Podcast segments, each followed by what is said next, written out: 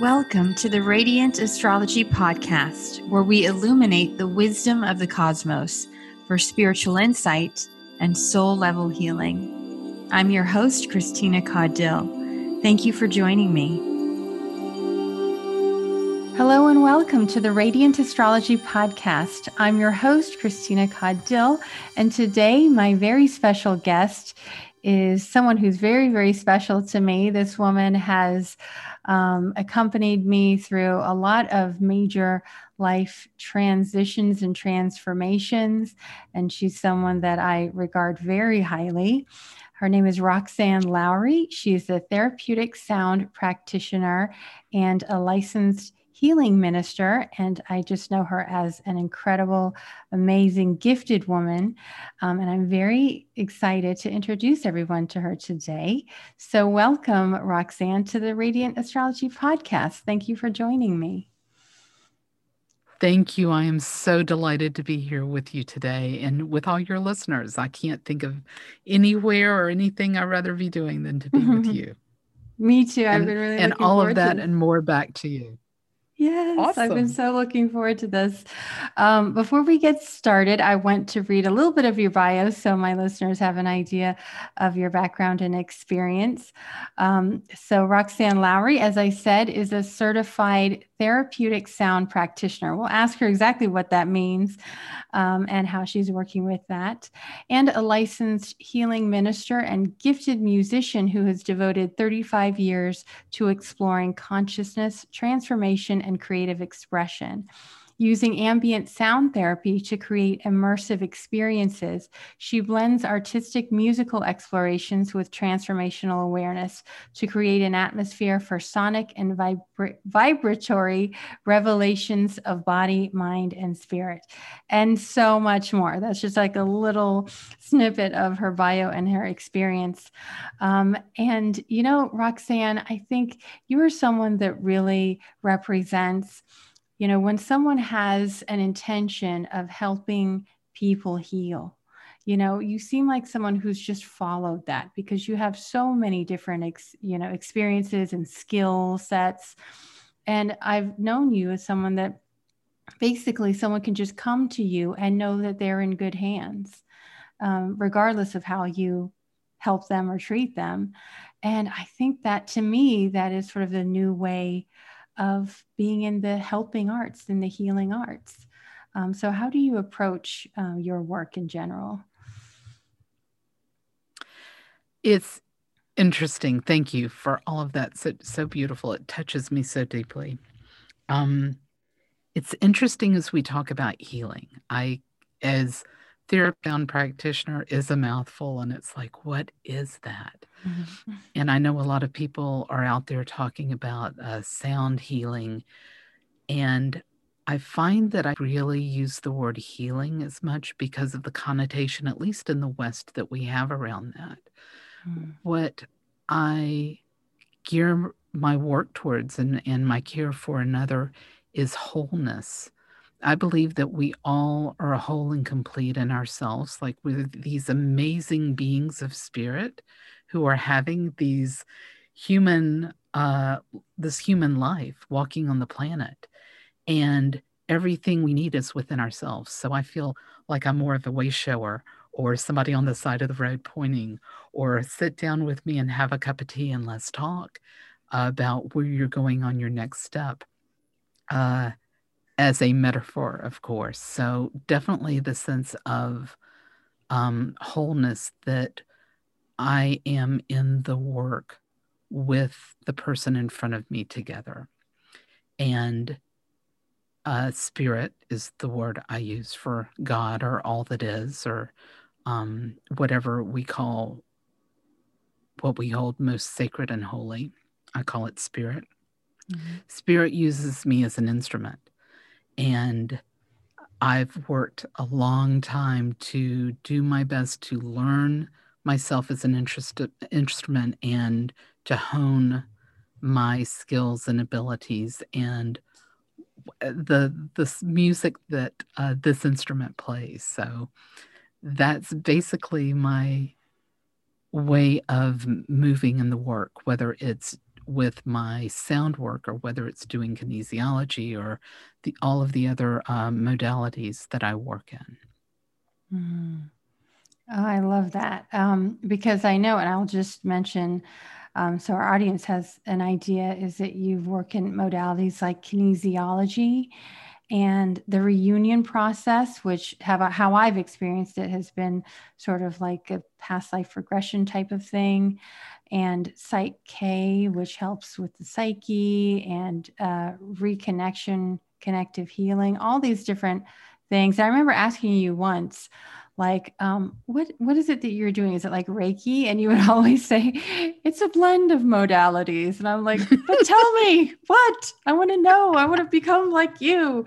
But then i ended up going on my own journey. And yeah now when people ask me what do I do? I mean, okay, astrologer, but otherwise it's a blend of things that really ultimately becomes your own thing. And I think, you know, what a gift to be able to do that. And I think when you know that you're just here to serve, then I think, you know, things just really sort of open up. And and I really wanted to sort of highlight that because I have a lot of clients that come to me. I can't even tell you how many that especially they were born in the 60s for some reason that generation um, you know, it's a Pluto and Virgo generation that, you know, is called to help people, to help them heal, to help them become whole. But they themselves just think, oh, I don't have one thing that I'm known for. And I think now that there's so much wounding in the world and there's so much collective trauma that, you know, maybe just one thing isn't enough. You know, maybe it's okay to have many tools in your toolbox and and paints you know to to paint with kind of thing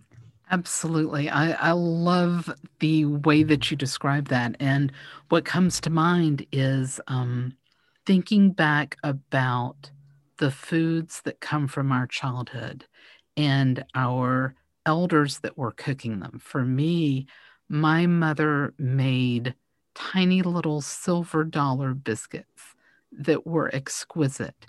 And my sister tried to get the recipe, my cousins, uh, her nieces, a couple of her nephews really wanted her recipe, and she never wrote it down, but she would have them stand next to her at the st- at the uh, stove, and she would guide them through. And there was something about the way that she grabbed this amount and that amount. I think we all can uh, may have that experience of being able to look back at someone cooking for us when we were younger and how they just had their own way of uh, mixing or they had their own way of adding that little bit of this or that. You know, I, I think we're all these magicians with our own spices. So I think about you as an astrologer, you have amazing spices like a magic uh, curio box that or suitcase that opens up and you have all of these spices. So you're pulling out all of your magic to put in to this thing called astrology. And what that is is the uh, depth of your heart. It's the depth of your awareness. It's your deep listening. It's your history of moving through. It's all of the influences that came through not only growing up in the family you grew up in, but growing up in the society and the culture. And all of those things mixed together to make you this beautiful being that has your own uh, magic. And then you're able to bring that to something as big as astrology. And you take those little elements, and then magic happens. Absolutely. I, I like to think so. I think of your clients born in the 60s mm-hmm. specifically who have all of these different things that they have assembled like or or yeah. experiences they, that they pulled to them or or modalities that they've learned and i think that we're all called right now as you said now is we really need care for mm-hmm. ourselves, for each other, for the planet, for humanity. We all need care. And each of those people have their own special exquisite, unique, creative expression or gift. Mm-hmm. And wherever they're called to use that, they may use that with a couple of people in their circle. They may actually set up a practice where they're using that with clients. It may be something that they do very quietly. I can't mm-hmm. believe I'm going to talk about my mom again, but I'm going to talk about my mom mm-hmm. again for a minute. Mm-hmm. My parents had me when they were in their 40s. So my mother was born in 1919, way back. I was born in uh, the early 60s.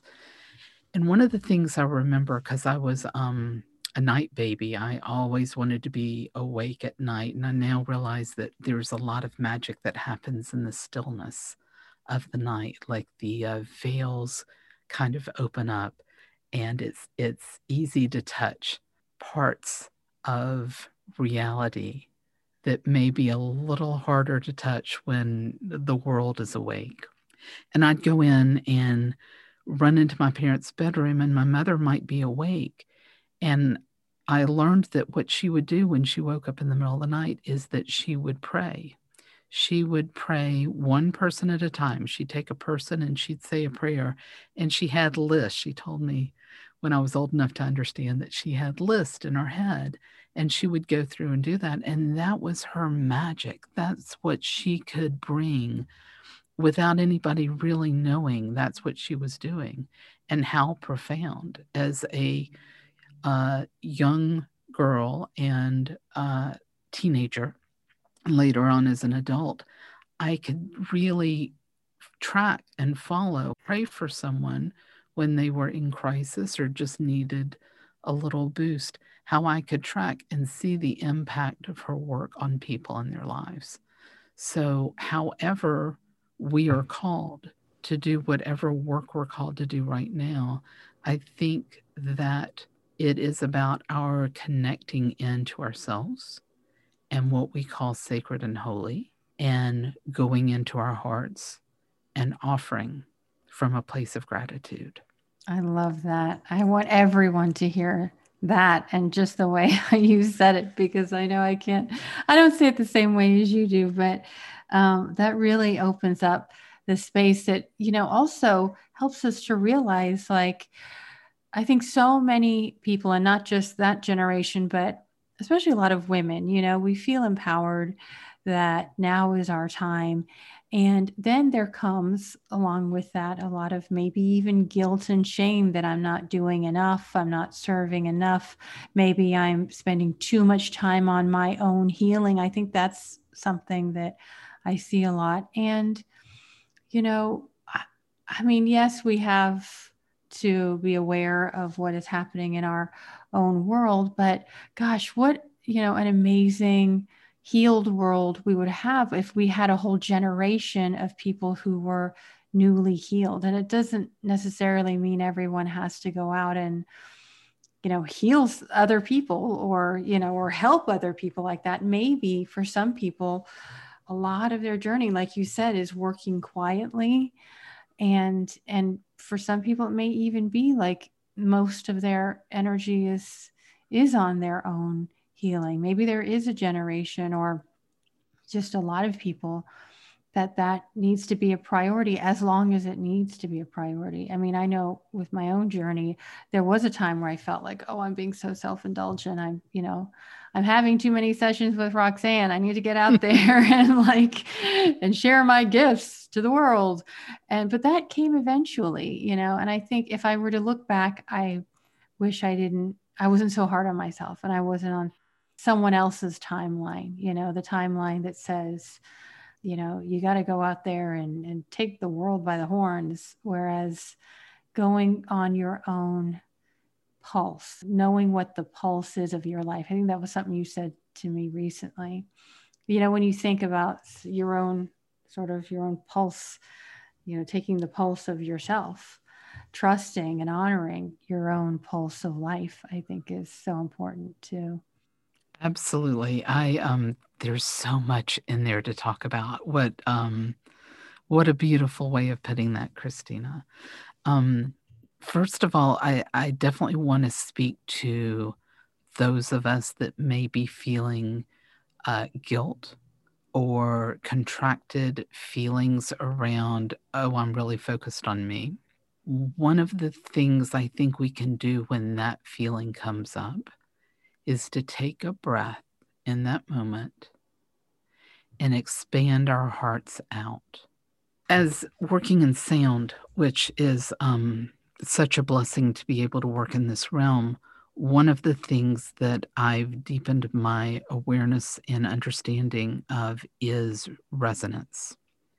How, um, and if you think about music that you like, um, when you look and when you listen and things sound uh, good and delightful, those a key that they're using and the chords they're using are probably resonance. And dissonance is when it just may not feel good in the body, where it just doesn't sound good to you. And so when I think about uh, resonance in terms of how we impact other people energetically, when we're feeling that guilt, like, oh my gosh, I've been working so hard on me and I really should get out there, that's the mind basically hijacking. And if we're able to take a breath and feel our hearts and connect in with ourselves, we've been working on ourselves, connecting with ourselves and all that work we've been doing, and actually send that out through our hearts into the world you are actually doing profound work in that moment. Hmm. In fact, I would say that as you work on yourself, you're doing profound work for the collective. It's um, brings to mind a way of seeing reality and existence on the planet is that we all come down to the planet and we all on the way into human form pick up our little piece that we're going to work on. This time I'm coming into life and I'm going to work on generosity. So you take that in, and there are certain events and happenings in a person's life coming in to work on generosity that they will have that are unlike all of those other people that may be working primarily on, primarily on generosity that they may not have and those happenings are experienced by this person and they're working on that generosity. And how amazing that they are taking that one little strand of a life and actually working on that for the benefit of the whole of the collective. So i would say that no matter where you are in your life and no matter what you're experiencing and the work you're doing you're actually doing it for the collective, for all of us. Mm. And I think it helps uh, in those times where we may be uh, feeling contracted to be able to go back to an idea or a concept like that and really have a deep connection in with that and take a breath. Mm, I love that. And that really changes everything, like how you live is when you start tapping into the intention and the source of, as you say, your resonance.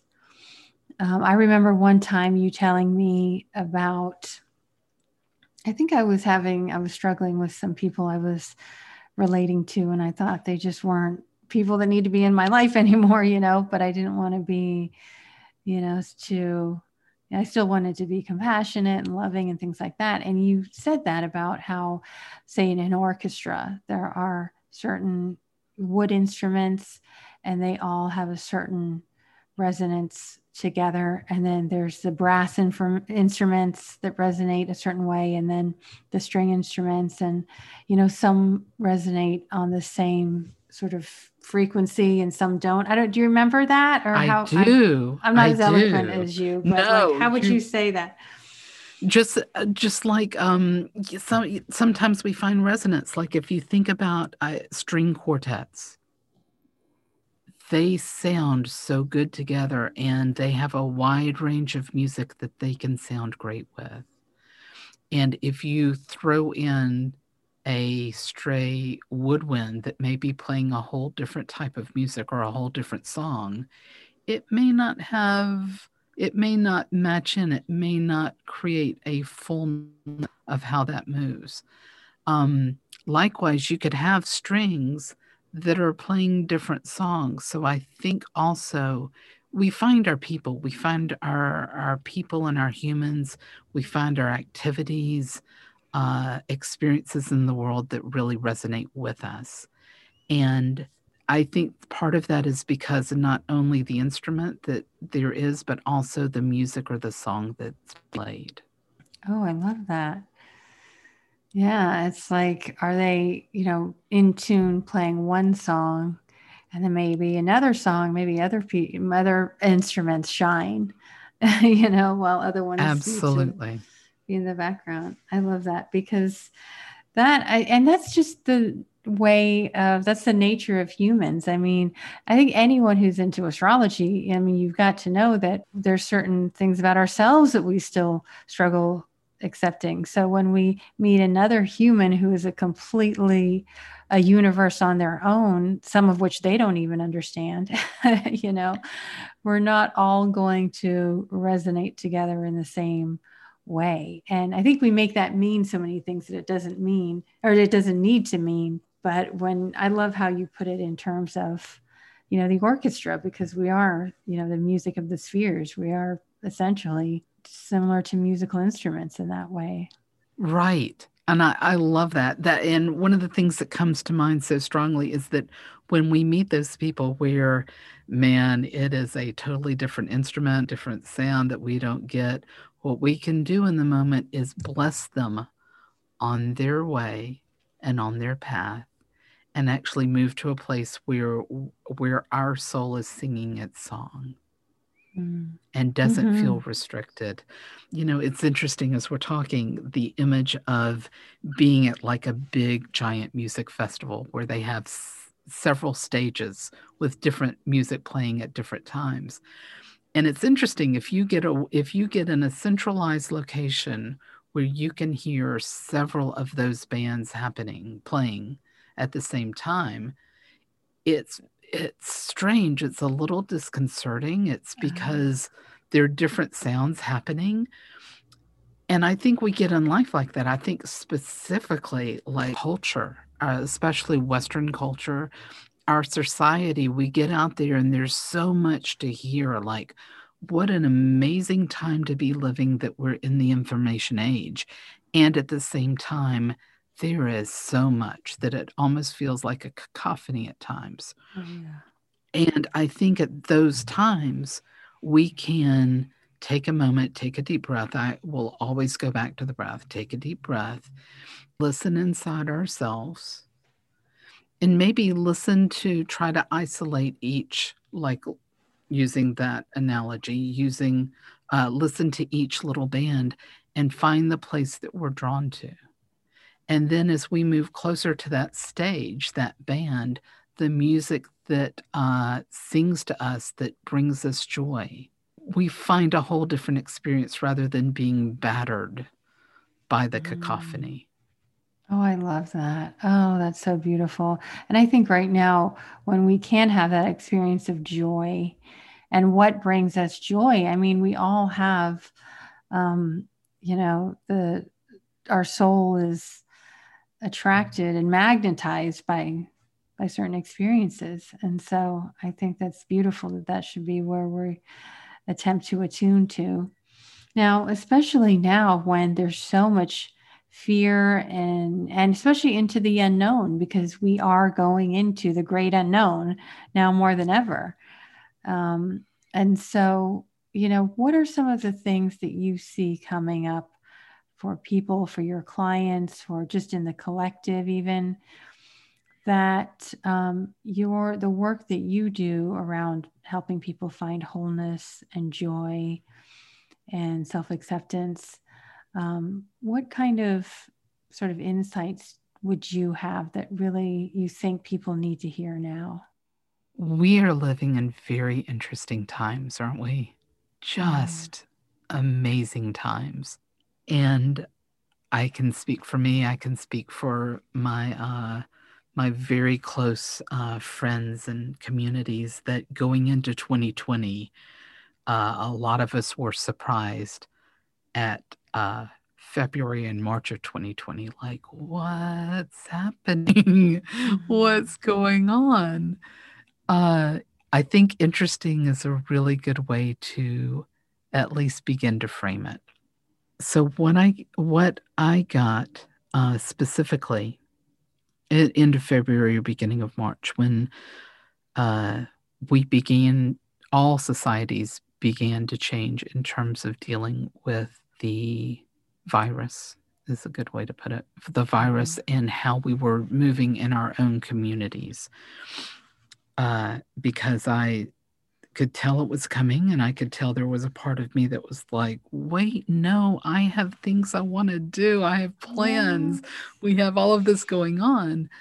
I got a very close message from spirit the first time i really uh, gave myself a lot of time for contemplation and what came up was connect deeply inside ourselves, connect deeply with what we hold as sacred and holy, connect deeply with nature.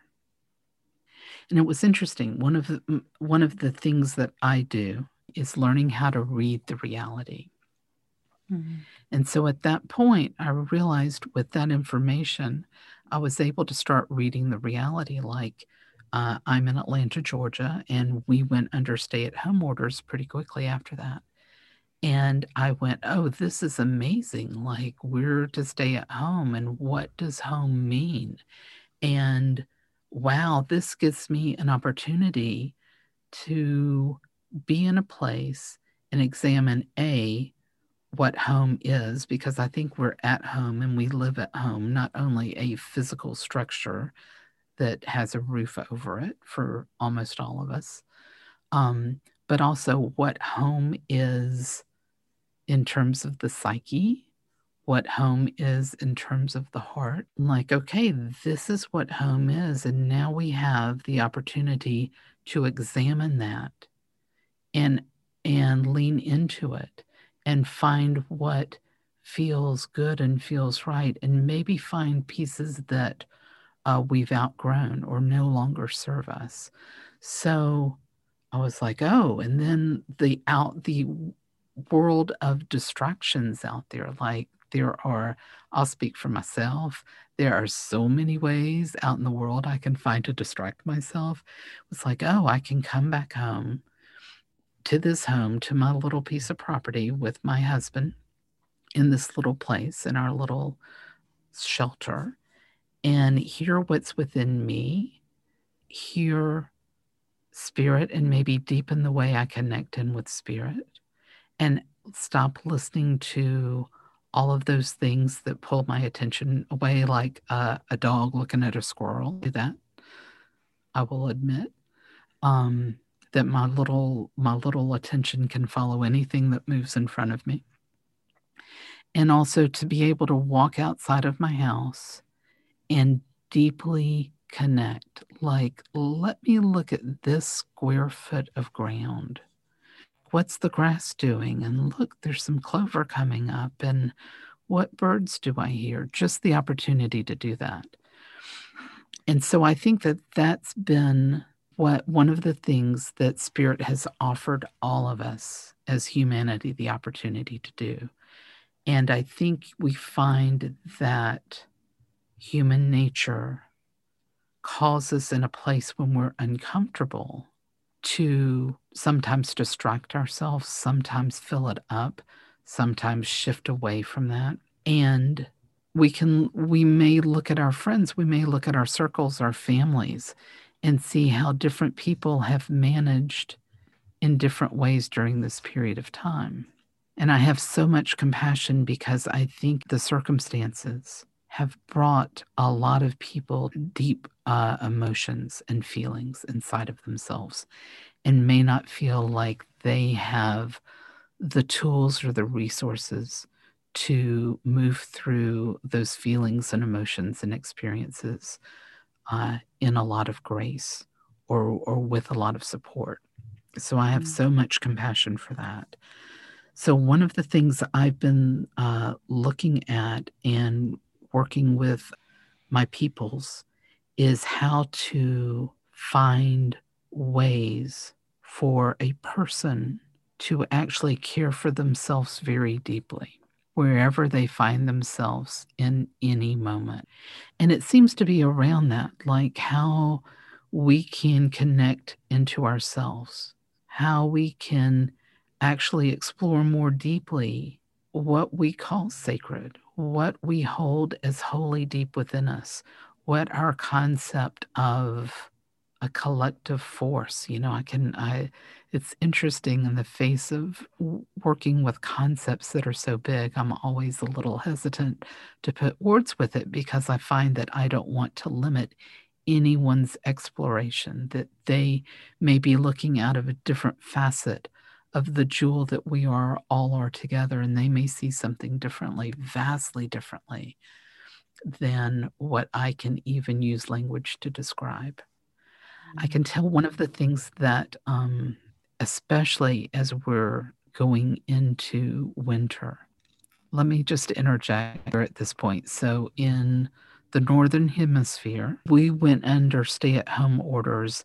at a time when spring was beginning to bloom. And I found it very interesting. I, I would spend a lot of time really turning it over and looking at the sense that spirit was uh, moving us in a very interior way as a as an opportunity to do that at a time when spring was moving forward in in its awakening perspective. And i kept wondering like what is happening that these two things are happening at the same time? And i know people that did pretty well with it. I know people that didn't do well with it at all. I know of a lot of people that had the explosion of energy happen in the summer when we thought that we were at a period where things were going to be quiet. I think we can look at our societies and see that that kind of happened. So I'm I've been looking at that this calendar year.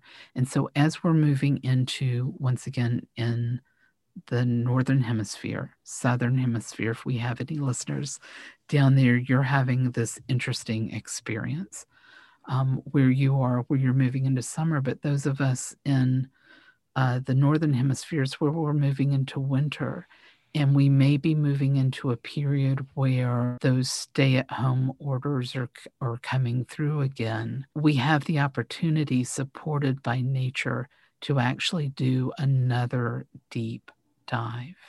I had this uh, conversation about a, a, week and a half ago with a shaman, a student of shamanism, who Western shamanism, who said, I know going into winter, I know that that's my time. I have seasonal affect disorder. I know how that's going to be. And we talked about a way for her to move with nature where she might have an easier time in her normal hibernation phase to actually do this uh, deep awareness work. And it's as simple as going outside and listening.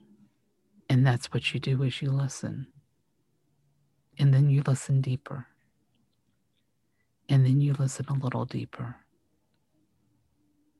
And so my suggestion was she do that for several days. And then she take on going outside and smelling and then walking around her yard, even if it's cold, she doesn't have to be out long, and smell. Like, what does it smell like? Actively engaging our senses in connecting with nature in a way where information can come back to us. I think it's interesting. A, a lot of trees actually will pull their sap down into their roots mm. during winter that's what the leaves falling off the tree, their sap's gone down into their root system, like the nourishment down into their roots. And that's something we can, as humans, look to nature and go, okay, I, I can observe over there and see what's going on and maybe see how I can do that for myself in great care during this time. Oh, that's so powerful. I'm so glad you shared that with everyone because we're so generally disconnected from nature. And I think, especially now, if so many people usually have that seasonal affective disorder anyway, but with all of the anxieties and stress of this year with the pandemic and everything that is unfolded from that, I think it's especially difficult for people. And I love that because we're still alive, we still have life force, and ultimately, nature knows best. And it can teach us maybe that rhythm, really reconnecting with our pulse, which is in some ways connected to all of nature because we are nature. And um, I love that. I'm going to try that. Of course, I love awesome. to do anything you suggest. and um, yeah, this time of year going into the winter solstice, and as astrologers, we know that's the big beginning of a new cycle of Saturn, Jupiter, and Aquarius, which seems like, you know, so much of the old ways of doing things in the old world. Now we know that there's a new space to move in, but we might not quite have sort of like the dance moves for it, I guess you'd say. Right it's almost like okay so we've got you know the change that we want on some level and this is more of an energetic level. I mean i think that the rest of society needs to actually catch up with it but um you know aquarius is you know obviously an air sign and we're moving from from earth the material realm to more of air which is sort of the ideas. And i think that that is even more important to get clear with what our intentions are you know that the the mind is so powerful and we can either make you know the experience of being isolated as you know so lonely and alienated and um, make it mean so many things that can be really contracting you know or we can find a way an opportunity that you know, this is what's so, this is what's happening, this is the reality of the time. And what's it calling from us? You know, what's it calling from us to to be and adapt to? I think. And I guess for some people it might not feel natural, but um, as you said, like, you know, nature knows best. Maybe by being, you know, I've heard from so many people saying that actually I mean, yeah, it's a privilege to be able to still be able to survive in lockdown. Um, but there's also a certain freedom that we're no longer, you know, we don't have the ability to distract ourselves anymore. And a lot of people are feeling that, wow, I've wasted so much of my life and my time, you know, distracting myself or just consuming and things like that. So I think the return to the self and the turning inward and the going in and deep, like you said, with the trees and pulling in their sap, that sounds very much like you know the the opportunity that we have now. Because it's a luxury to be able to do that normally. And now this is actually what's being called of us what we kind of must do don't you think? Yes absolutely. And i want to say for any of us I think that uh, possibility lies in uh, all of us, frankly, is that that uh, regret or it's too late or time's running out or what have I been doing, uh, like the big wake up. And I want to say to all of those places inside all of us, here and now, now, like there's only here and there's mm-hmm. only now. So in this moment, I'm going to say it again. I can't believe it. In this moment, take a deep breath and feel the breath within you. And from this moment, from this breath, from this place, what do you hear?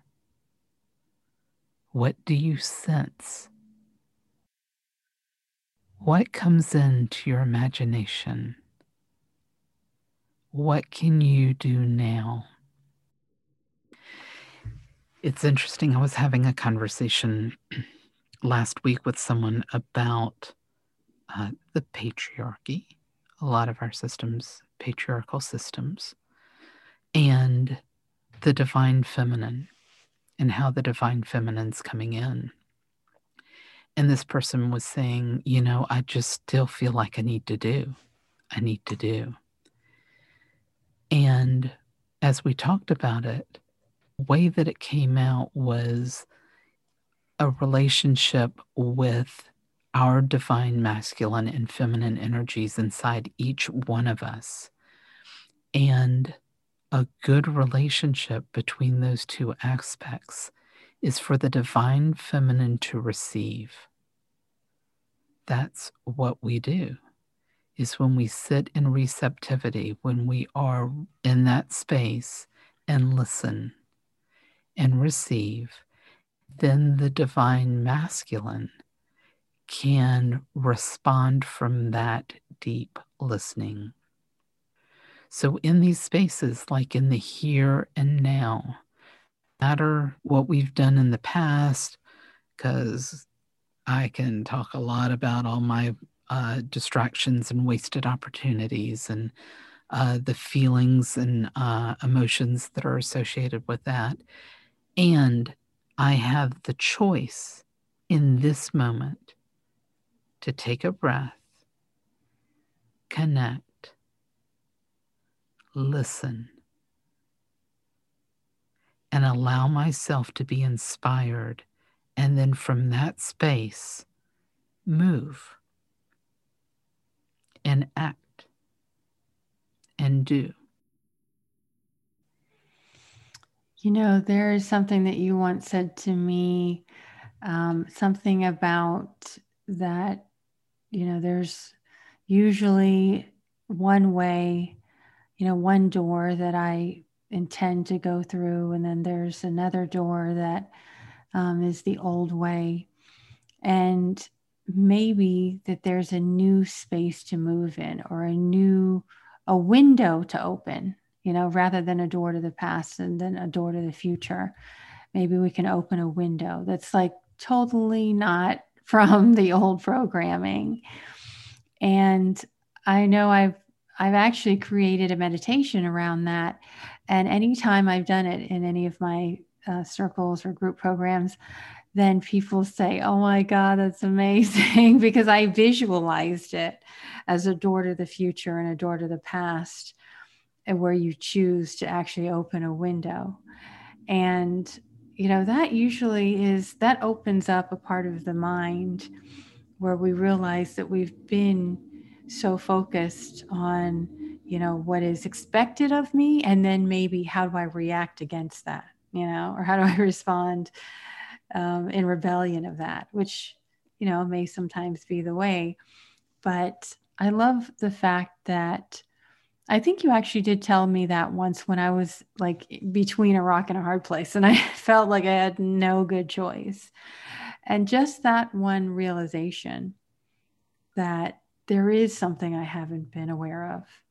And just to be open to that and to receive that opening. And that stayed with me for a long time. And I hope that, you know, anyone listening, you know, someone listening might actually get that extra bit of hope that comes through an open window. I love that because that you're what you're talking about is moving beyond are conditioned responses. Like we uh, find ourselves in ways that get so trained that there is this or that, or this, this, this, that, that here are programs. And there are other ways to move. And I have to tell you, Christina, you have upgraded this because as you're talking about the doors and the windows, uh, the image that came up is look up and actually see that the roof isn't on and you can actually go up. Mm-hmm. and it's it's interesting as i went wow that's an amazing upgrade that christina's beautiful energy has brought in. Isn't that something? All of a sudden there was a sense of like having wings because i went do i need a ladder? How do we do that like once again old conditioning like okay i need this thing to there's no roof i can go out to the stars how do i do that? And then actually taking a moment and realizing in this imagination event that there were wings and we could actually just start to flap them and and arise and leave the structure of the place that we've been in in our lives. It's like, oh, that's pretty amazing. Mm-hmm. Like, what are the possibilities of the way that we can live life if we leave the old structure of the uh, building or or how we've constructed uh, our place, our our identities yeah, I think the possibilities are endless. it feels like. Um, and you unhook from the old patterning of, you know, the mother and the father and the reacting against them and all that, you know. And I think maybe you bring back your own power and your own creativity to where it's authentic within you. That's what Absolutely. sort of speaks to me. Um, I definitely. Living in oh, go ahead. The, I was just going to say, living into the beings that we actually are beyond the old definitions or descriptions or projections. Like, what is it like for us to actually live the essence of who we are? That's my prayer for all of us. Mm.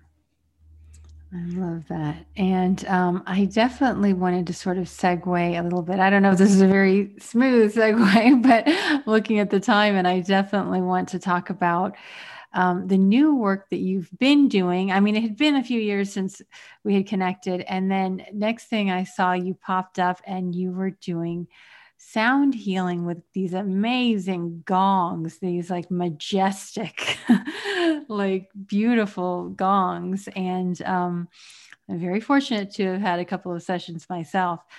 And it feels so eternal and so ancient. And I remember reading that, um, or not reading, but seeing one of those documentaries, I think on Gaia or something, that the pyramids so many people actually thought that they were the tombs of the, you know, the kings or queens or something. But they actually, now there's a theory that they were sound healing structures. They were actually made to, um, to conduct will conduct energy some of them but also sound healing and that that was the early way of healing and you know there's something really when you talk about like vibration we're all talking about resonance and you know we want to keep our vibration high and no bad vibes and everything. And it makes sense that ultimately it's this vibration and sound. And um, i just i love that that seems like such a natural progression of your work. So can you tell me a little bit about how you've um, you know found this work and what has drawn you to it I can. It's such a fascinating journey. Um, I was once a music major for a minute and a half my freshman year of college. Uh, after taking a year of classical piano, I at the time I wanted to um, this is in 79 80 i wanted to build electronic instruments. I wanted to build synthesizers.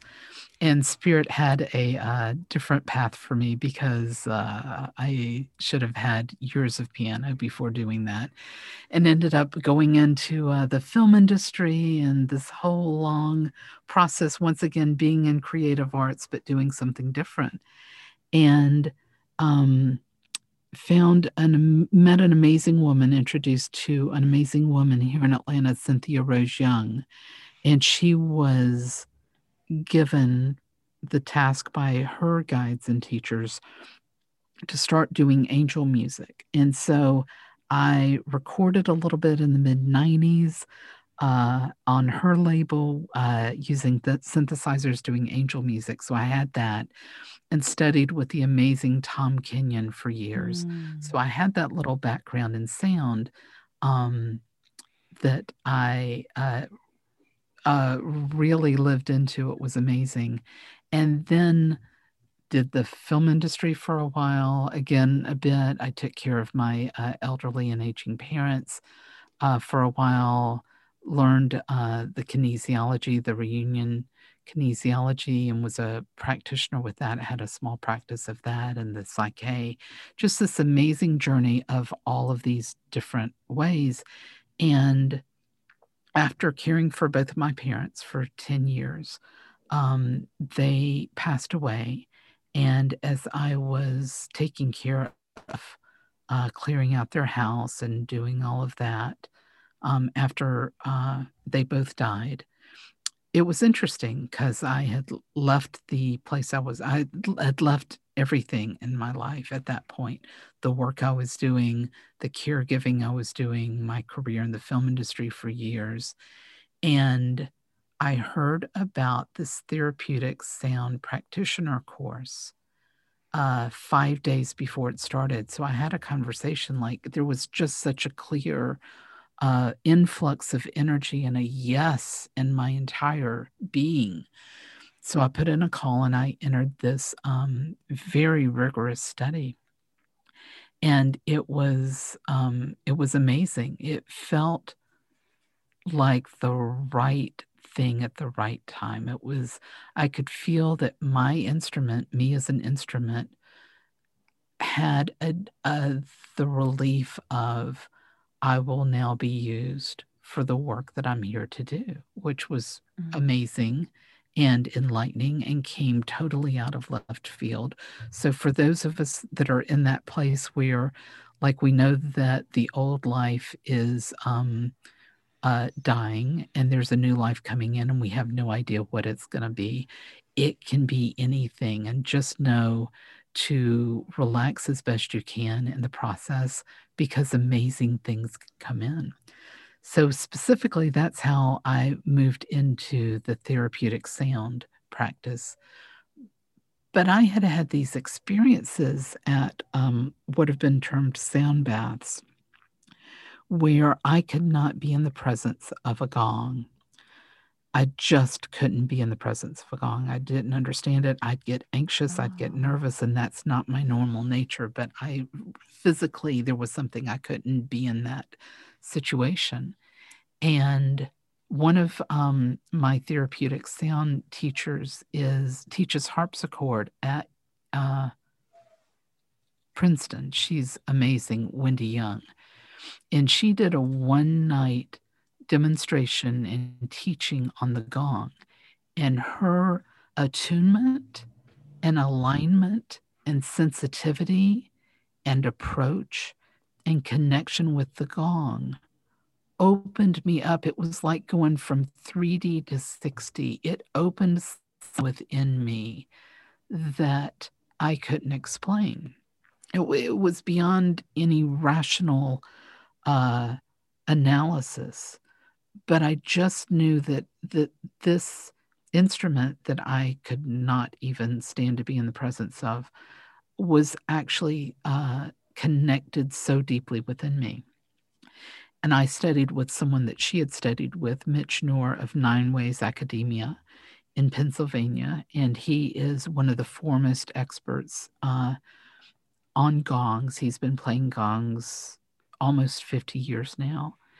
And in his uh, course, his body of work called Sonic Theology, his wife actually said, Are you coming to Gong Camp? And by this point in my life, it's like if somebody asked me something like that, I'm going to listen.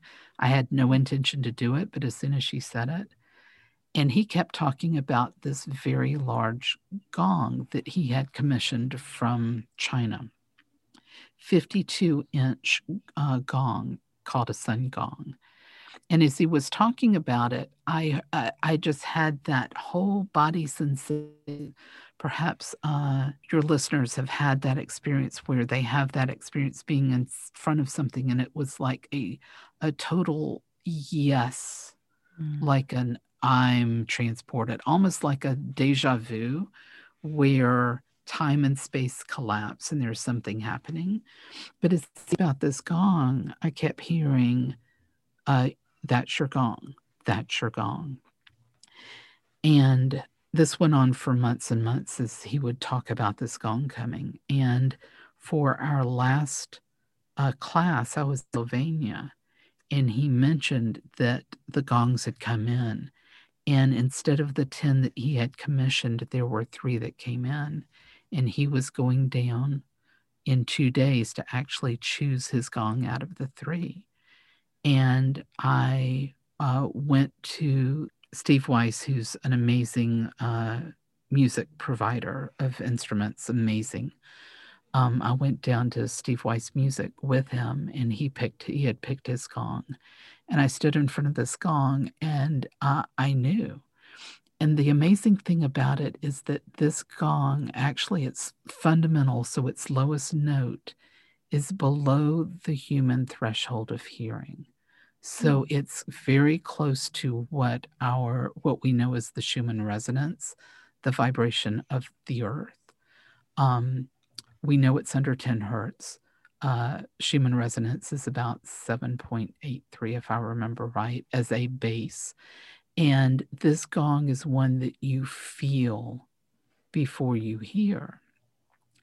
And what I can tell you about getting this gong as my first gong and then getting other gongs as its uh, playing companions uh, in its ensemble is that these gongs have become my teachers in this moment.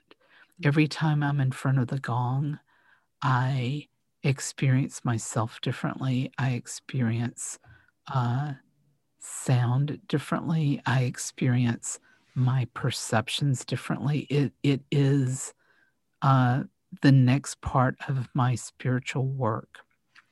So one of the things I find is that for clients coming in, they have their own experience oftentimes that is their piece to work on. I have um, some clients who come in and experience a stillness that they haven't experienced before. I have some clients that come in and they have journeys, they travel. I have some clients that come in and they relax more deeply than they've relaxed before.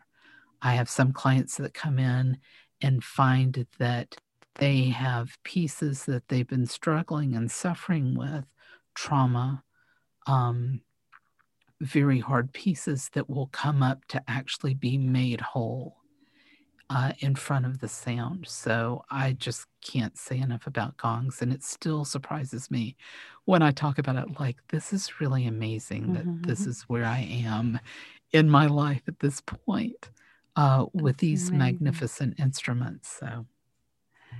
They are amazing. And um, I know the first time I did one with you, and we were in a tiny room with a big gong, and I, yeah, I was in that sort of being transported space. And that was just what I needed at that time. And um, and then I did another one where it was so cool. We were in that big, you have that, you know, main um, room that has all the gongs and that was a lot more felt more nourishing that experience. Yes. so they were different the different times. And i was so surprised that you know you're just it looks like essentially tapping on this um this gong. And it is almost like it's a very subtle like an orchestra because there's so much intricacies intricacies with the sound um, if you really listen. But it's also not just about, like you said, the sound, it's about that experience that you feel it a lot of times more than hear it. Um, and yeah, I just, I just even thinking about it, I'm like, wow, I wish I'd been doing this for a long time. Because didn't you say, don't you, where are these gongs made? Because they are really exquisite. So uh, the gongs that I play um, come from Chi- come from China. I think almost all of my gongs have come out of China. Um, let me just say, when we found out where the virus was being reported as coming from oh. initially. Mm-hmm. Uh, that's actually the region where the factory is that Steve Weiss gets these uh, beautiful gongs. I know. Wuhan? Wuhan, yes, in the Wuhan area, I believe, in that area. So that's where I recognize the name from. And it's like, oh, interesting. Um, there are fantastic uh, gongs that come from uh, Germany that are German, they're called German nickel silver. Um, they are fantastic. They're tuned. They're uh, they come from a symphonic tradition, so they're very precise. Uh, mm. The ones from China that I'm called to are, um, I think, probably 95% of my gongs are bronze. And I'm called to those because there's a universe inside of them. It's just like you said, how, how can so much and so many different sounds come out of one instrument? And for me, it's there is a very deep and complex harmonic structure that that emerges. Um, I have a lovely friend who is a, a professor, um, and his side passion are music and acoustics. And so he came over and we did a little bit of experimentation when I first got the gongs in and looking on a spectrograph, you don't necessarily see like different spikes where you can see that it's a tuned instrument like it would play a chord or harmonics. It's basically a full field. It's like all sound. And um, so that's uh, I know we were on a path. and the most excited, the most remember. exciting part I you can lost, say. I, I lost us both, but the beautiful thing is that we found ourselves in talking about like mm-hmm. the universe of the sounds. There is one thing okay about this, and I think it's not just appropriate for the the the work I do, but I think it's appropriate for the work that we all do, um, the work that we find ourselves. Um, you said that uh, you had a different experience the first time than the second time. Mm-hmm. I think that we get the work we need at any given moment. And we are not the same person we are now as we were when you and I started recording this or your listeners started listening to this. Like we change moment to moment to moment and what you needed in that first session you received and then what you needed in that second session was different and you got exactly what you needed mm-hmm. for the mm-hmm. christina who came in the room at that time space oh yeah absolutely um, and also because i wanted to share your work with other people. So um, we invited you to be one of our presenters for our upcoming symposium, Aquarius Rising Reimagined. And we'll see, this is an experiment how we can, how we can get this to happen over Zoom.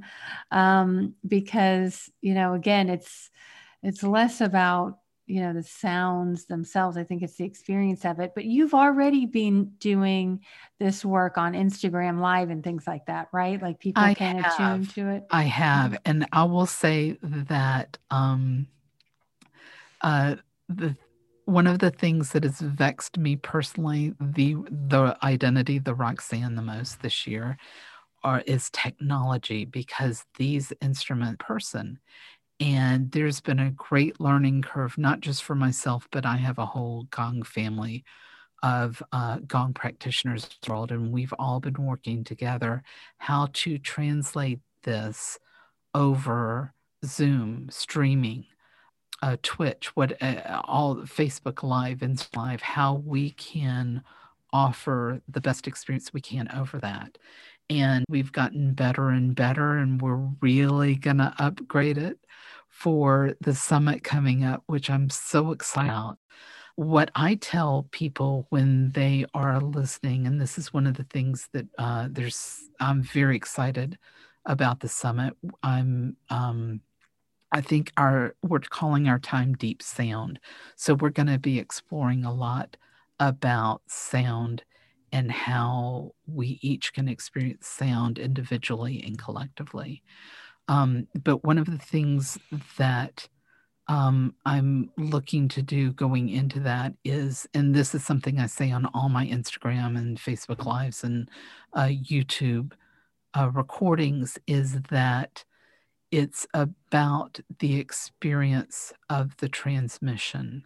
So, uh, in the very beginning, I will say that I was not happy with the sound of the gong, but I found that my clients who had been in the gong immersions were able to have the experience without even listening or watching. I had one client in particular who told me, I really felt I listened deeply and I was called to be outside at a park during that time. And I kept being pulled between do I stay and listen to Roxanne or do I go outside? And she clearly to go outside.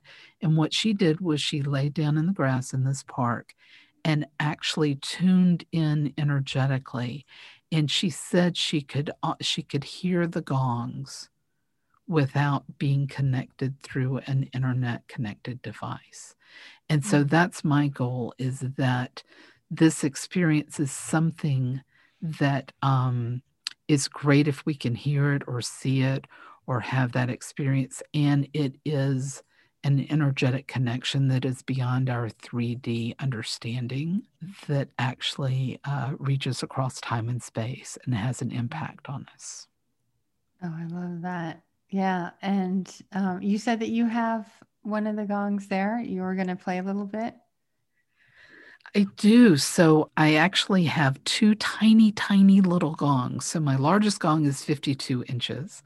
And I think there may be photographs up on my website. I'll make sure of that overnight if people want to go to my website, see images of the big ones.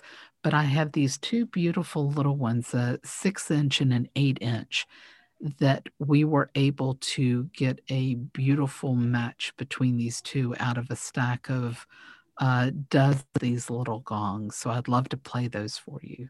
Yes, please.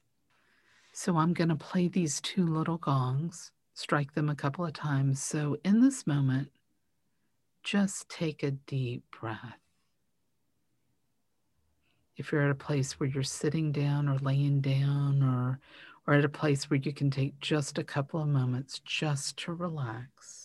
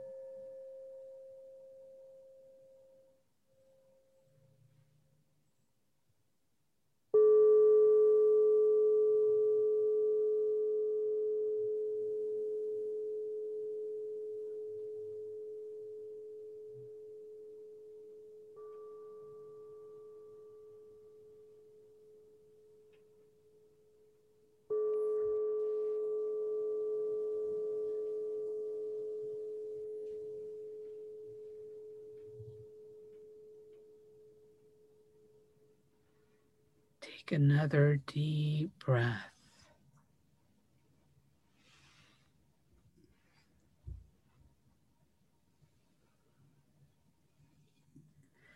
That's the beautiful thing about sound is that just even in a few moments, we can take it in. I personally think sound is the future of medicine. That's my prayer. Mm. Yes, and it seems so ancient. And so, isn't it nice how some of what early man discovered, now we can have an opportunity to rediscover in new ways. I think it's amazing. It's interesting. There's a um, really lovely man who's become a friend. He's an, a researcher and author, Her, uh, Howard Barry Schatz. And he took the Book of Creation, which is the source material for the sacred text of Judaism, Christianity, and Islam. They all have this uh, Book of Creation as their sacred, as their source material. And he has done exhaustive research on this book and it goes back to sound. So if you look at what, um, in a Judeo Christian context, we know in the beginning was the Word. And what he's gone back to do is to talk about how through vibration, creation happened. And it makes sense if you think about the Big Bang. That is scientifically, physically, uh, in terms of physics. It is a vibration, it's a happening.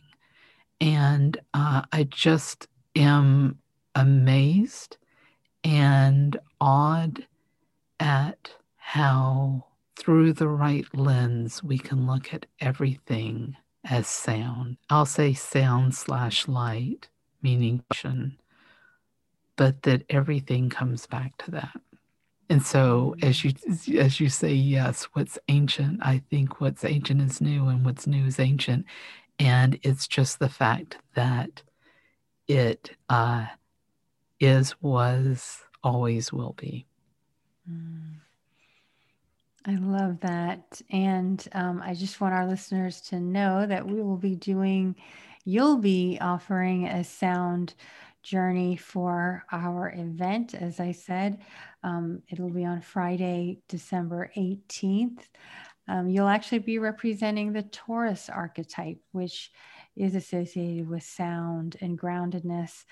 And um, it's just before the winter solstice as well. So um, the winter solstice is on the 21st, winter in the Northern Hemisphere.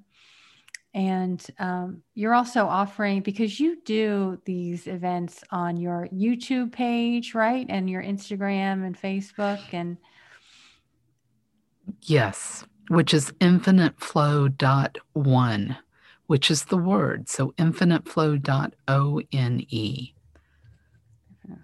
And that's also my website too. So I'd love um, for you to come and experience uh, can and see and hear what I'm up to. I'm so excited. And we'll be doing, as I said, a special presentation of it for Aquarius Rising Reimagined, and that's aquariusrisingreimagined.com. And I'll have that link in the show notes as well as link to Roxanne's website um, where you can experience her um, gong healing magic.